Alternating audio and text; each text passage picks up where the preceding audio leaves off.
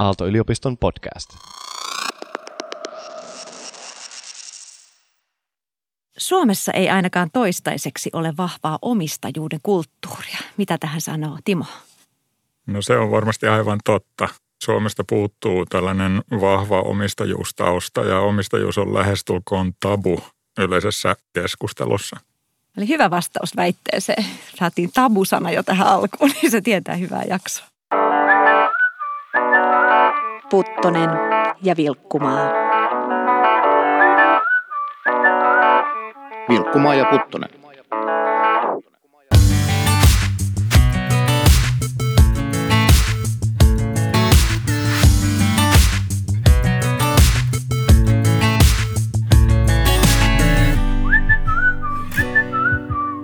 Puttonen ja Vilkkumaa on Aalto-yliopiston kauppakorkeakoulun podcast, joka uskoo, että parempi bisnes rakentaa parempaa maailmaa. Jokaisessa jaksossa käsitellään yhtä liike-elämän aluetta ja pohditaan, kuinka asiat voisi tehdä paremmin. Minä olen Vilkkumaa, Eeva Vilkkumaa. Tänään puhutaan omistajuudesta. Millainen on tyypillinen suomalainen omistaja? Kasvoton taustavaikuttaja vai aktiivinen osallistuja? Kanssani studiossa ovat Aalto-yliopiston kauppakorkeakoulun dekaani Timo Korkeamäki sekä Perheyritysten liiton toimitusjohtaja Auli Hänninen. Tervetuloa. Kiitos. Kiitos, kiitos.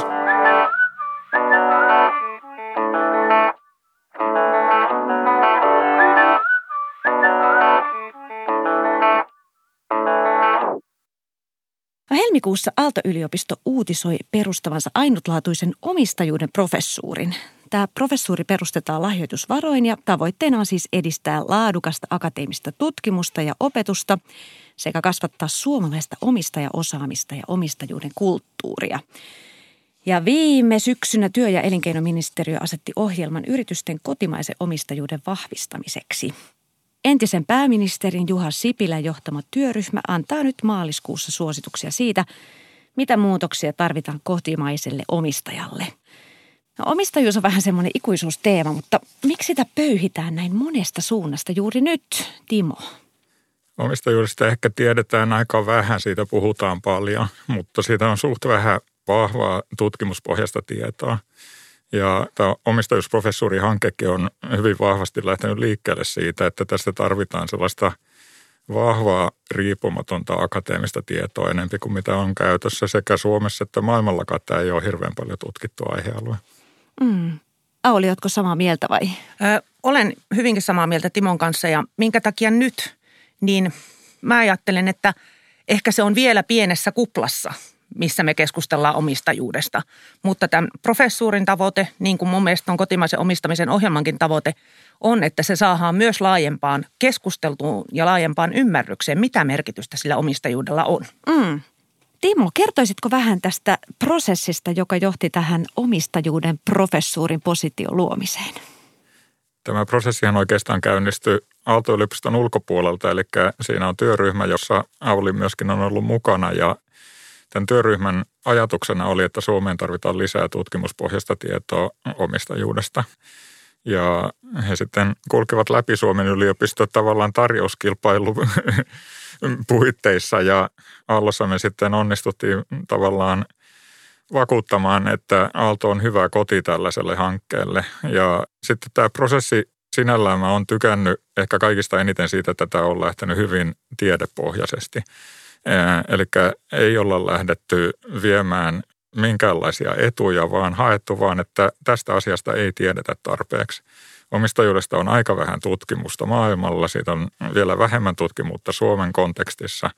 Tässä on tällainen aukko, joka pitää täyttää ja se on yhteiskunnalle tärkeää, että se täytetään myöskin. Niin se on ollut musta niin kuin loistava tapa lähteä tätä purkamaan.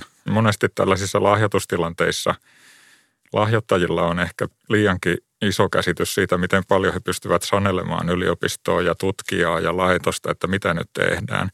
Ja tämä ei ollut ongelma missään vaiheessa tässä hankkeessa, vaan ollaan nimenomaan haettu sitä tieteellisesti vahvaa pohjaa tälle asialle.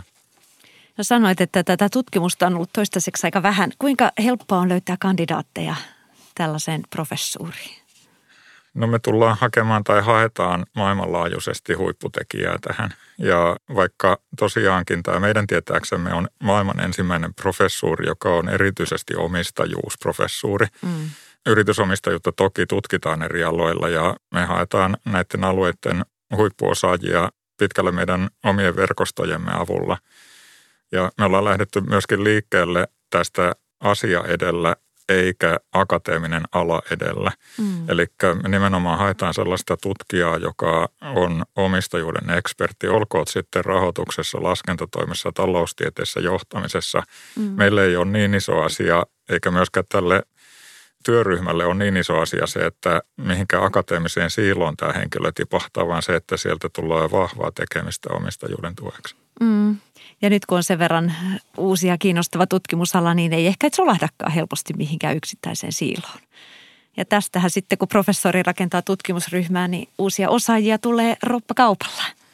Se on just näin ja ehkä vähän pidemmälle historiaan se meni juuri niin kuin Timo sanoi, että, että aloite on tullut muualta. Eli Luoman Tero, josta on tämän asian yhteydessä ollut paljonkin puhetta, niin hän kirjoitti omistajista kirjan, ja hän oli esittelemässä sitä Perheyritysten liiton syyskokouksessa 2018 ja mm. siellä hän esitti, että mitäs jos tämmöinen professuuri perustettaisiin. No kyllähän siellä meidän kokouksessa sitten nousi jo, nousi jo sitten perheyritysten omistaja ylös, että kyllä, että tämä on niin tärkeä teema. Mutta mikä mun mielestä sitten sen jälkeen oli äärimmäisen tärkeää, että siihen koottiin työryhmä, jossa on edustusta – erilaisista omistajista. Mm. Että se ei ole ikään kuin vain perheyritystutkimusta. Mm. Koska mun mielestä on tärkeää myös, että me opitaan eri omistajuuden muodoista. Tosi kiinnostava jäädä seuraamaan, miten prosessi etenee ja kuka sitten lopulta rekrytoidaan. No, Tero Luoma tekee nyt omistajuudesta parhaillaan väitöskirjaa. Hän oli myös keskeinen hahmota uuden professuurin takana. Niin hän sanoi Hämeen Sanomien haastattelussa, että suomalainen omistaja on köyhä. Niin mihin tällä köyhyydellä tässä viitataan, Timo? Mä uskoisin, että Tero viittaa sillä siihen, että me ollaan pääomaköyhä maa ja, mm. ja täällä on yleisesti omistajista pulaa. Ja se on ehkä historiallisesti johtanut siihen, että meidän yrityselämä ja talouselämä on aika erilainen omistajuusrakenteeltaan verrattuna moniin länsimaihin. Meillä on paljon tota niin, tällaisen perinteisen osakeyhtiömallin lisäksi on paljon valtioomistajuutta verrattuna moniin muihin maihin. Mm. On, on osuuskunnat isossa roolissa, että on haettu tavallaan erilaisia tapoja ratkaista tämä pääomaköyhyys ja tällaisten isojen omistajien puute. Mm. Onko tämä ollut sitten vähän semmoinen kierre, että kun on tehty tiettyjä ratkaisuja siihen pääomaköyhyyden ratkaisemiseen, niin sitten ne on ikään kuin jääneet ne rakenteet sellaisiksi kuin ne on, että ehkä tätä isojen sijoittajien esiintuloa ei ole sitten päässyt tapahtumaan. Auli. Varmasti näinkin ja mä ajattelen, että meillä rakenteissa on tosiaan valtioomistus on vahvaa, sitten meillä on eläkeyhtiöomistus vahvaa. Me myöskin niin kuin muissa länsimaissa saatetaan omista eläkevaroista ottaa enemmän itsevastuuta, mm. tehdä päätöksiä. Meillä on lähdetty siitä, että yhteiskunta kantaa paljon vastuuta, tekee päätöksiä. Mutta että sitten myös niin kuin köyhä ehkä sitten siinä mielessä, me ollaan pääomaköyhä, mutta on meillä myös ajatusmaailma, että köyhä on hyvä olla, että ainakaan niin kuin yrittämisellä rikastuminen, niin eihän se ole hyvästä. Ja, mun mielestä tähän pitäisi saada muutos, että se, että ihminen rikastuu yritystoiminnallaan, kasvattaa pääomia, luo työpaikkoja, niin sehän on hyvä koko yhteiskunnalle. Mutta eikö tähän ole tullutkin vähän muutosta, ainakin kun Otaniemessä on nyt viimeiset parikymmentä vuotta jossain määrin kuljeskellut, niin tuntuu, että muutos ainakin siellä on ollut valtava suhtautumisessa yrittäjyyteen. Yrittäjyyteen kyllä, mm. mutta omistamiseen. Mm. Yrittäjä on vielä, että hänellä on oma, oma selkänahka pelissä, mutta sitten kun sä oot omistaja, niin oletko sä ehkä syntynyt sitten kultalusikkasuussa. Mm. Ja kuitenkin me tarvitaan, mihin Tero Luomakin kirjoituksessa mun mielestä viittasi, että me ollaan köyhiä, niin me tarvitaan niitä pääomia. Ja ne kertyy myöskin ikään kuin vuosien ja usein vuosikymmentenkin saatossa sinne yritystoimintaan. Niin, Ruotsissa on ehkä just vähän niin kuin tässä suhteessa ollaan eri paikassa kuin, kuin Suomi. Ja kun viittasit näihin eläkevaroihin, niin ilmeisesti sielläkin enemmän tehdään tätä, että ihmiset itse sijoittavat niitä varojaan. Niin, ja sitten he ehkä tekevät tätä osakesäästämistä myös enemmän kuin suomalaiset, mutta onko tämä ongelma nyt just siinä, tai onko se Suomen systeemi ongelma juuri sen takia, että ne pääomat ei pääse karttumaan? Sekö se on se iso ongelma? Jos mä saan vielä tuohon yrittäjyyteen sanoa, että yrittäjyydessä on tosiaan tapahtunut suuri ero viimeisen 20 vuoden aikana, koska silloin kun minä olin yliopisto-opiskelija, niin silloin yrittäjyys ei ollut vielä kovinkaan houkutteleva asia koulutetulle väelle. Mm. Et siitä on tullut viimeisen eri toten, niin kuin nyt kaikki puhuu startupeista ja, ja tavallaan silloin kun mun ikäpolvi oli opiskelemassa, niin silloin puhuttiin menemisestä isoihin firmoihin ja siellä eläköitymisestä. Et se ajatusmaailma on hyvin erilainen, mutta se on juuri niin kuin tuossa oli jo puhettakin, että tavallaan suomalainen systeemi ei salli näiden varallisuuksien karttumista sillä asteelle, että sitten pystyttäisiin olemaan aktiivisesti omistajina ja tukemassa näitä yrityksiä, että ne helposti jää sitten sellaiselle tasolle, että se loikka sinne suuryrityskastiin ei tapahdukaan. Mm. Johtuuko se sitten jotenkin siitä, että pelätään sitä, että se varallisuus kertyy sitten vain yksittäisille hahmoille tai tahoille, tai että se jotenkin epätasa-arvoistaa tätä yhteiskuntaa liikaa? Vai mistä se johtuu, nämä rakenteet? Kateus on meille suomalaisille ehkä yksi kuvaava adjektiivi. Öö, mutta tota, mä ajattelen, että me tarvitaan monenlaisia yrityksiä monessa eri vaiheessa. Me tarvitaan sitä startup-maailmaa, me tarvitaan sinne enkelisijoittajia me tarvitaan vähän seuraavassa vaiheessa oleville myös niin kuin pääomasijoittajia mukaan, ulkopuolisia sijoittajia. Mutta me tarvitaan myös sitä, että meillä olisi tämmöinen saksalaistyyppinen Mittelstand, että ne pienet keskisuuret yritykset kasvavat isoiksi keskisuuriksi yrityksiksi. Siellä luodaan myös työpaikat. Hmm. Ja se tarkoittaa myös sitä, että pääomia kertyy. Mutta siinä mun mielestä me ajatellaan virheellisesti, että ne pääomat kertyvät ihmisille. Mm. Niin kauan kun ne on siellä yritystoiminnassa, niin sillähän pyöritetään sitä yritystoimintaa. Sillä tehdään investointeja, innovaatioita, työllistetään ihmisiä. Mm.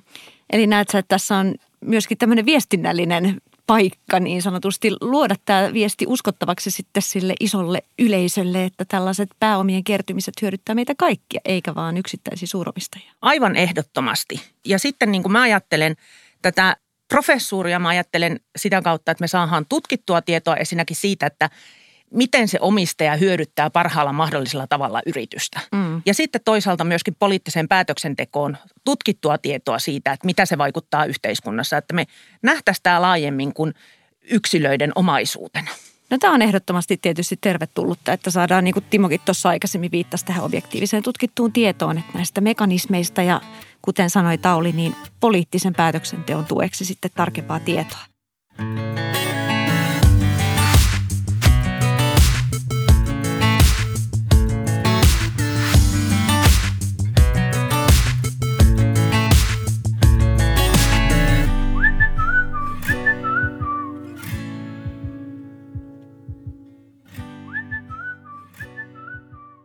Jos puhutaan tästä suomalaisten varallisuudesta tällä hetkellä verrattuna muihin Euroopan maihin, niin miltä se näyttää, jos verrataan vaikka Italiaan tai Suomessahan on, niin kuin tuossa oli äsken puhe, että tasa-arvo on äärimmäisen iso juttu suomalaisille ja siinä ei ole toki mitään väärää. Mm. Se on hienoa, että meillä on tasa-arvoinen yhteiskunta, mutta kun tämä tasa-arvo nousee tavallaan ainoaksi tavoitteeksi, niin silloin se tavallaan tulee, toi tabu, mistä mä tuossa alussa sanoin, niin se viittaa juuri siihen, että sitten nähdään hirveän negatiivisena se, jos tällainen yrittäjä menestyy ja pystyy sitten tavallaan haalimaan siihen varallisuutta, jonka avulla pystytään sitten kasvattamaan tätä yritystä eteenpäin, että se Auli mainitsema suomalainen kateus on aika vahvana tässä kuitenkin ja, ja sitä toivoisi, että me päästäisiin pikkusen siitä eroon ja pystyttäisiin tavallaan juhlimaan sitä toisen ihmisen menestystä, jonka kautta koko yhteiskunta hyötyy. Ja musta tuntuu, jos verrataan moniin Euroopan maihin, mainitsit Italian, Ruotsikin, me ollaan niin kuin muutama sukupolvi Ruotsia jäljessä ja olisi kiva, että me päästäisiin edes sellaiselle polulle, missä me oltaisiin saavuttamassa heitä. Niin, toisaalta ehkä tämmöiset yrittäjät, niin kuin vaikka supercelliomistajat tai muut, niin on saaneet erittäin positiivista julkisuutta osakseen ehkä siksi, että ovat maksaneet niin kuin huomattavan paljon enemmän veroja ehkä kuin jotkut toiset, niin onko tämä nyt ihan puhdasta sitä suomalaisten kateutta vai onko tässä kuitenkin mahdollisuus ehkä sitten sillä omistajan ja yrittäjän omalla toiminnalla ja viestinnällä myös, myös luoda sitä positiivista mielikuvaa? On ehdottomasti ja tuossa on hyvä haaste esimerkiksi meille, mm. perheyrityksille. Se, että perheyritysten omistajat osallistuisivat laajemmin julkiseen keskusteluun, yhteiskunnalliseen mm. keskusteluun. Mm. Mielellään puhutaan siitä yritystoiminnasta ja sehän on tietenkin se tärkein, mutta sen lisäksi myöskin näistä yhteiskunnallista mm. asioista. Ja se on mun mielestä tärkeä tehtävä. Niin kuin miksi mä omistan sen yrityksen, mitä sillä yrityksellä tehdään, mitä hyvää se tuo sidosryhmille, mitä hyvää se tuo yhteiskunnalle. Nämä on hirveän tärkeitä asioita, joista pitäisi puhua. Mm. Tämä kuulostaa erittäin lupavalta kehitykseltä ja toivotaan, että sellaista nähdään, nähdään enemmän. No Auli, sä perheyritysten liitosta, niin mihin asioihin nimenomaan tämä perheyritysten omistajuusongelmat liittyy? Mitkä on ne kipukohdat? No kipukohdat on usein verotuksellisia, että jos me mennään ihan yksityiskohtiin, niin, niin ne, ne löytyy sieltä, että se yksityishenkilö, perheyrityksen omistaja, niin sillä on pitkässä ajassa myös semmoisia veroja maksettavana, mitä muilla omistajilla ei ole. Mm. Ja silloin me ollaan esimerkiksi perintöverossa. Mutta sitten mä ajattelen myös siis sitä, että, että perheyrityksellä omistaminen, niin, niin ensinnäkin siis se, että perheen tai yksityishenkilön, sen pitää aina miettiä, että onko se paras omistaja tälle yritykselle. Mm. Pitää miettiä sitä omistamisen strategiaa. Mitä me halutaan tällä yhteisellä omistamisella? Ja siellä on paljon niin kuin oppimistakin tehtävänä, johon mun mielestä tämä professuuri on myös yksi vastaus. Että jos ajatellaan meidänkin toimintaa, niin okei se vaikuttaminen, edunvalvonta on siellä yksi meidän tehtävä. Mm. Mutta meillä on myöskin oppiminen hyvin vahvasti. Eli me halutaan kasvattaa osaavia omistajia. Eli te autatte niin kuin tässä ehkä tässä sukupolvenvaihdosprosessissa siinä, että jollain tavalla tuette sitä seuraavaa sukupolvea sitten. Kyllä, siis äh, nimenomaan siinä ja, ja meidän omalaatuisin, omaleimaisin toimintamuoto on ehkä nimenomaan nämä seuraavan sukupolven edustajat, jotka vielä miettivät omaa rooliaan perheyrityksessä. Me mm. halutaan kasvattaa heidänkin osaamistaan. Mm. No oli se puhuit tästä yrittäjien ja omistajien ehkä siitä suuremman roolin tarpeesta tässä yhteiskunnallisessa vaikuttamisessa, niin miten te näette, onko tämä ehkä yleisempi tapa, semmoinen pieni kasvottomuus, niin onko se, onko se mahdollisesti sellainen meille suomalaisille jotenkin ominainen piirre, että ei haluta tulla kauheasti esille päsmäröimään, että pelottaako se asioihin kantaa ottaminen näitä omistajia? Meillä onhan toisaalta mun mielestä hyvin tasa-arvoinen maailma, niin kuin Timo sanoit. Ja, ja, ja sillä tavalla meillä ei varmastikaan niin kuin perheyritysten omistajat esimerkiksi joudu pelkäämään omasta tai perheensä puolesta. Mm. Ja niinhän tämän yhteiskunnan pitää säilyä. Mm. Mutta kyllähän me ollaan niin kuin, me pysytään siinä omassa lestissä ja varotaan ottamasta kantaa, jos ei meillä nyt ole ihan sitä niin kuin spesifintä asiantuntemusta, mm. niin ollaan hiljaa. Kun mun mielestä keskustelua saataisiin aikaiseksi, kun sinne tulisi erilaisia mielipiteitä. Mitäs Timo oot mieltä asiasta? Kyllä on hyvin paljon samaa mieltä, että sen näkee kyllä, että silloin kun mennään hyvin, niin ollaan mieluummin tyytyväisiä ja hiljaa siitä, mm. että, että ei nosteta sitä niin kuin päätä ylös sieltä massasta välttämättä. Ja on siinä toki suomalaisella luonteenlaadullakin varmaan osansa. Mm. Ja jos nyt taas palataan tähän ikuiseen naapuriimme Ruotsiin, siellähän tietysti nämä, ehkä nämä isot yritykset on olleet sitten hyvin aktiivisia tämmöisessä säätiötoiminnassa, eli sitäkin kautta pyörittävät, pyörittävät paljon sitä yhteiskuntaa. Suomessa on toki tätä samaa nyt koneen säätiöistä tällaisista puhumattakaan, mutta näettekö, että tässäkin olisi semmoinen paikka, että jos olisi ehkä vähän enemmän sitä pääomaa, niin tämä säätiötoimintakin voisi vielä enemmän maamme toimintaa auttaa. Kyllä, siis ehdottomasti ja siis me ollaan historiallista syistä jäljessä se sukupolvi tai kaksi Ruotsia ja, ja pääomia on liian vähän ja niitä pitäisi päästä kertymään ja, ja säätiöt on yksi tapa ensinnäkin tukea erilaisia asioita, mutta toimia myös omistajina mm. ja sitä kautta tuoda sitä osaamista ja roolia sinne, niin ehdottomasti, mutta että palataan taas siihen, mistä aloitettiin, että me ollaan aika pääomaköyhä maa. niin. No mitä te näette, jos nyt pitäisi pohtia jotain semmoisia tärkeitä toimenpiteitä, ehkä politiikkatoimenpiteitäkin, joita tällä hetkellä pitäisi tehdä, että mitkä on ne vaikka top kolme politiikkatoimenpidettä, joita ehdottaisitte, että saataisiin tämä omistajuusasia Suomessa niin sanotusti seuraavalle tasolle? Tämä on hyvä kysymys, Tämä on hyvä kysymys ja, ja kun kotimaisen omistamisen ohjelmaan liittyen ollaan tietysti päästy näitä sanomaankin, niin, niin siellä tulee aina sitten se – se pilkun jälkeinen lause, mutta vain yksi ehdotus verotukseen mm. tyyppinen. Eli kokonaisuutena mä voisin ottaa, että verotukseen liittyvät asiat. Puhutaan me nyt yritys, osinko, perintöverotus, niin se, mm. se on semmoinen asia, mitä mun mielestä pitäisi katsoa, katsoa siitä näkökulmasta, että yrityksillä olisi pitkällä tähtäimellä mahdollisuus menestyä ja kasvaa. Mutta sitten mä näen niin kun tässä omistajien osaamisen kasvattamisessa ison mahdollisuuden – professuuri tuo tutkittua tietoa, mutta että myös niin kuin nuorempien opetuksessa, kun me opetetaan yrittäjyyttä, talousasioita, niin myös omistajuutta. Mm. myös ikään kuin se, että osakesäästötili oli mun mielestä hirvittävän hyvä hyvä asia. Sitä pitäisi laajentaa ja ihmisiä ikään kuin opettaa sitäkin kautta vaurastumaan. Mm. Voispa olla jopa niin villiä, että meillä olisi äitiyspakkauksessa osakkeita. Mutta sitten vielä mä niin kun nostaisin siis sen tähän osaamiseen, en pelkästään omistajaosaamisen, vaan siis sen, että kun perheyritysten näkökulmasta etenkin katsoo, niin että me ymmärrettäisiin niin omistajahallitusjohto mm. ja, ja ikään kuin niiden roolit ja, ja löydettäisiin verkostoja ja osaamista siihen, että meillä olisi myöskin osaavat hallitukset erilaisissa yrityksissä ja sitä kautta lisättäisiin yritysten menestymismahdollisuutta.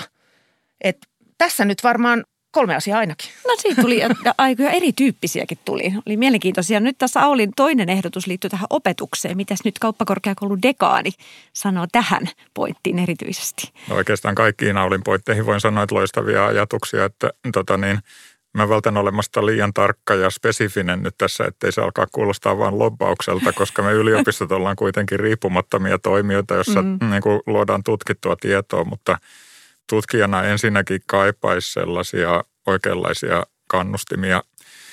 Tuli niitä sitten verotuksen tai muun kautta kannustimia luoda lisää hyvää tähän yhteiskuntaan. Ja sitten tietenkin tuo koulutus ja opetus, tämä on aika paljon kuitenkin sellaista yhteiskunnasta puuttuvaa tietämystä myöskin. Että se, mistä tuossa puhuttiin äsken, että meillä ei ole omistajuuden kulttuuria, sitä ei ehkä vaan niin kuin ymmärretä liikaa ja siksi sitä pelätään. Et se, että meillä istuu miljardeja nolla prosentilla pankeissa, niin se on hirveä tappio meidän koko yhteiskunnalle. Ja se, että me saataisiin se pikkusen tota niin, jouhevammin yhteiskunnan kasvun tueksi, niin se on ihan meidän kaikkien ongelma kyllä. Niin, yksi tämmöinen, niin kuin Aulikin mainitsi ja, ja Timokin puhui tästä osakesäästämisestä ja osakesäästötileistä. Tuntuu, että ainakin omassa mediakuplassa niin niistä puhutaan ihan koko ajan ja niin kuin kaikkia, kaikkia kehotetaan tähän toimintaan.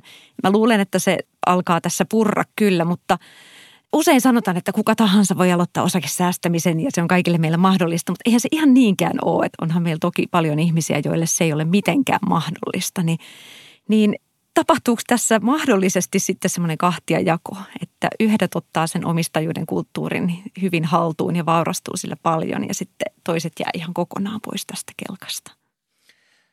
Tämä on jo laaja yhteiskunnallinen kysymys. Mun mielestä pohjoismainen hyvinvointiyhteiskunta on erinomainen malli toimia ja meillä pitää pitää niistä huolta, jotka sitä huolenpitoa tarvitsee. Mm. Mutta se ajatus, että sä – joko suorilla osakesijoituksilla tai rahastosijoituksilla sä laitat sen 50 euroa kuukaudessa, jonka sä aika moni meistä käyttää tuloiset niin sanotusti turhuuteen. Eihän ne ole turhuuksia, mm. mutta ne on ikään kuin semmoisia, jotka ei ole ihan pakollisia. Niin, niin ikään kuin sitä kautta luota semmoinen ajatusmaailma, että meillä kaikilla on mahdollisuus. Ja toisaalta myös just se, että, että me voidaan myös itse pitää huolta siitä, että me vaurastutaan. Mm. Toiset enemmän ja toiset vähemmän. Mutta kuitenkin, että siinä olisi myös oma vastuu, koska silloin mun mielestä meidän hyvinvointiyhteiskuntakin kestää paljon enemmän.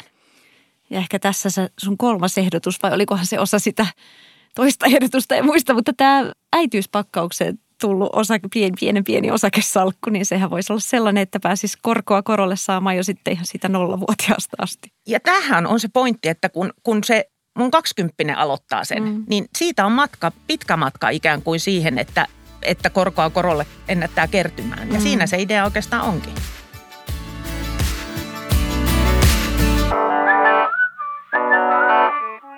Puttoma... Put, put, Puttonen. Ja Vilkkumaa. Otetaan tähän loppuun vähän ennustuksia mennään hetkeksi dystopiaan ja utopiaan, pessimistiseen ja optimistiseen skenaarion tulevaisuudesta.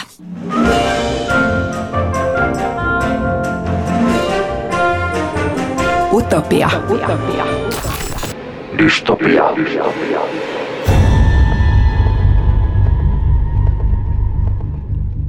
Kymmenen vuoden kuluttua, millaista on suomalainen omistajuus? Aloitetaan kauhuskenaariolla, jos Auli vaikka ennustaa ensin. Kymmenen vuotta on tietysti lyhyt aika, mutta tämä on todellinen kauhuskenaario, että meillä ei ole omistajuutta mm. kymmenen vuoden päästä. Et, et tota, joko yhteiskunnallisilla päätöksillä tai muulla tavalla ollaan saatu aikaiseksi se, että, että ei haluta omistaa. Mutta kyllä mä näen sitten niin kuin lievempänä muotona myös siis sen, että, että me tehdään päätöksiä niin, että meillä valtava määrä yrityksiä myydään ulos. Mm, Eli mm. me ollaan eräänlainen tytäryhtiötalous, jossa ne tärkeät päätökset, niitä ei enää tehdä täällä Suomessa. Mm. Me tarvitaan kotimaisia omistajia.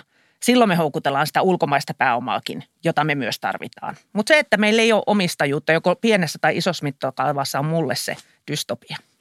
Tuntuu, että tämä on ollut vähän se semmoinen monen startup-yrittäjän unelma, että tehdään se juttu ja sitten exit ja saadaan miljoonia. Ja se exit tapahtuu yleensä sillä tavalla, että joku iso, iso tota, ulkomaalainen yritys ostaa sen. Niin.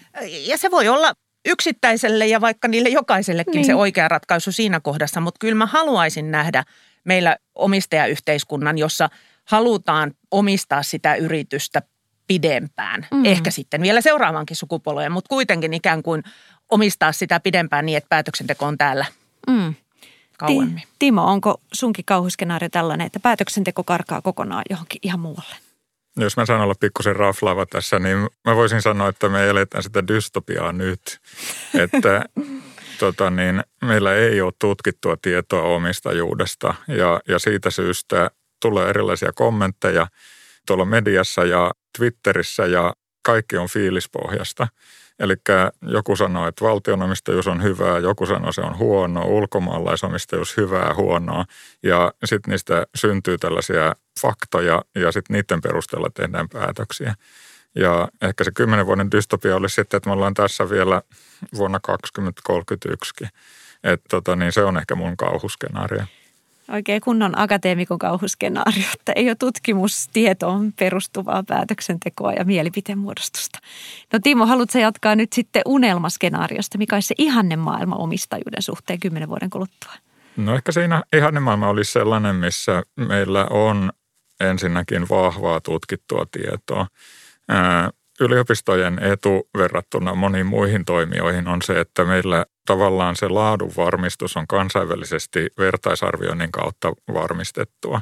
Eli ei voi sanoa lonkalta mielipiteitä, vaan se on todella vahvaa tutkittua tietoa.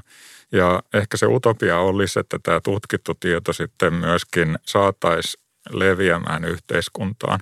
Että tota niin, sitä kuuntelisi paremmin sekä laaja yleisö, mutta ennen kaikkea meidän päätöksentekijät.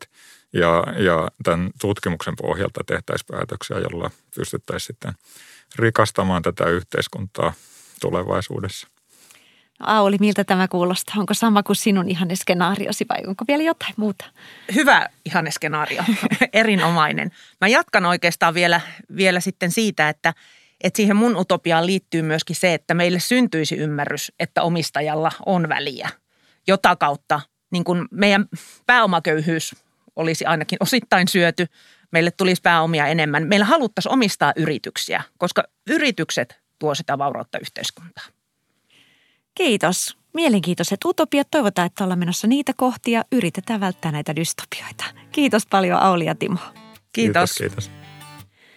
Tämä olikin mun osaltani viimeinen podcast-nauhoitus, eli lämmin kiitos teille kaikille, jotka olette kuunnelleet Puttonen ja Vilkkumaata. Ja kehotan kaikkia tästä Aallon kauppakorkeakoulun maailmasta kiinnostuneita seuraamaan Aallon viestintää, niin sieltä näkee sitten, että minkälaisia uusia mahdollisia podcasteja tai muita viestintätempauksia Aalto ja kauppakorkeakoulu seuraavaksi kehittää.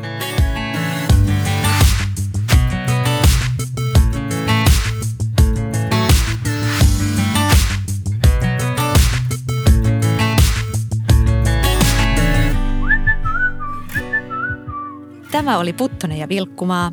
Löydät kaikki jaksot Spotifysta ja Apple Podcasteista. Podcastin on tuottanut Jakso Media.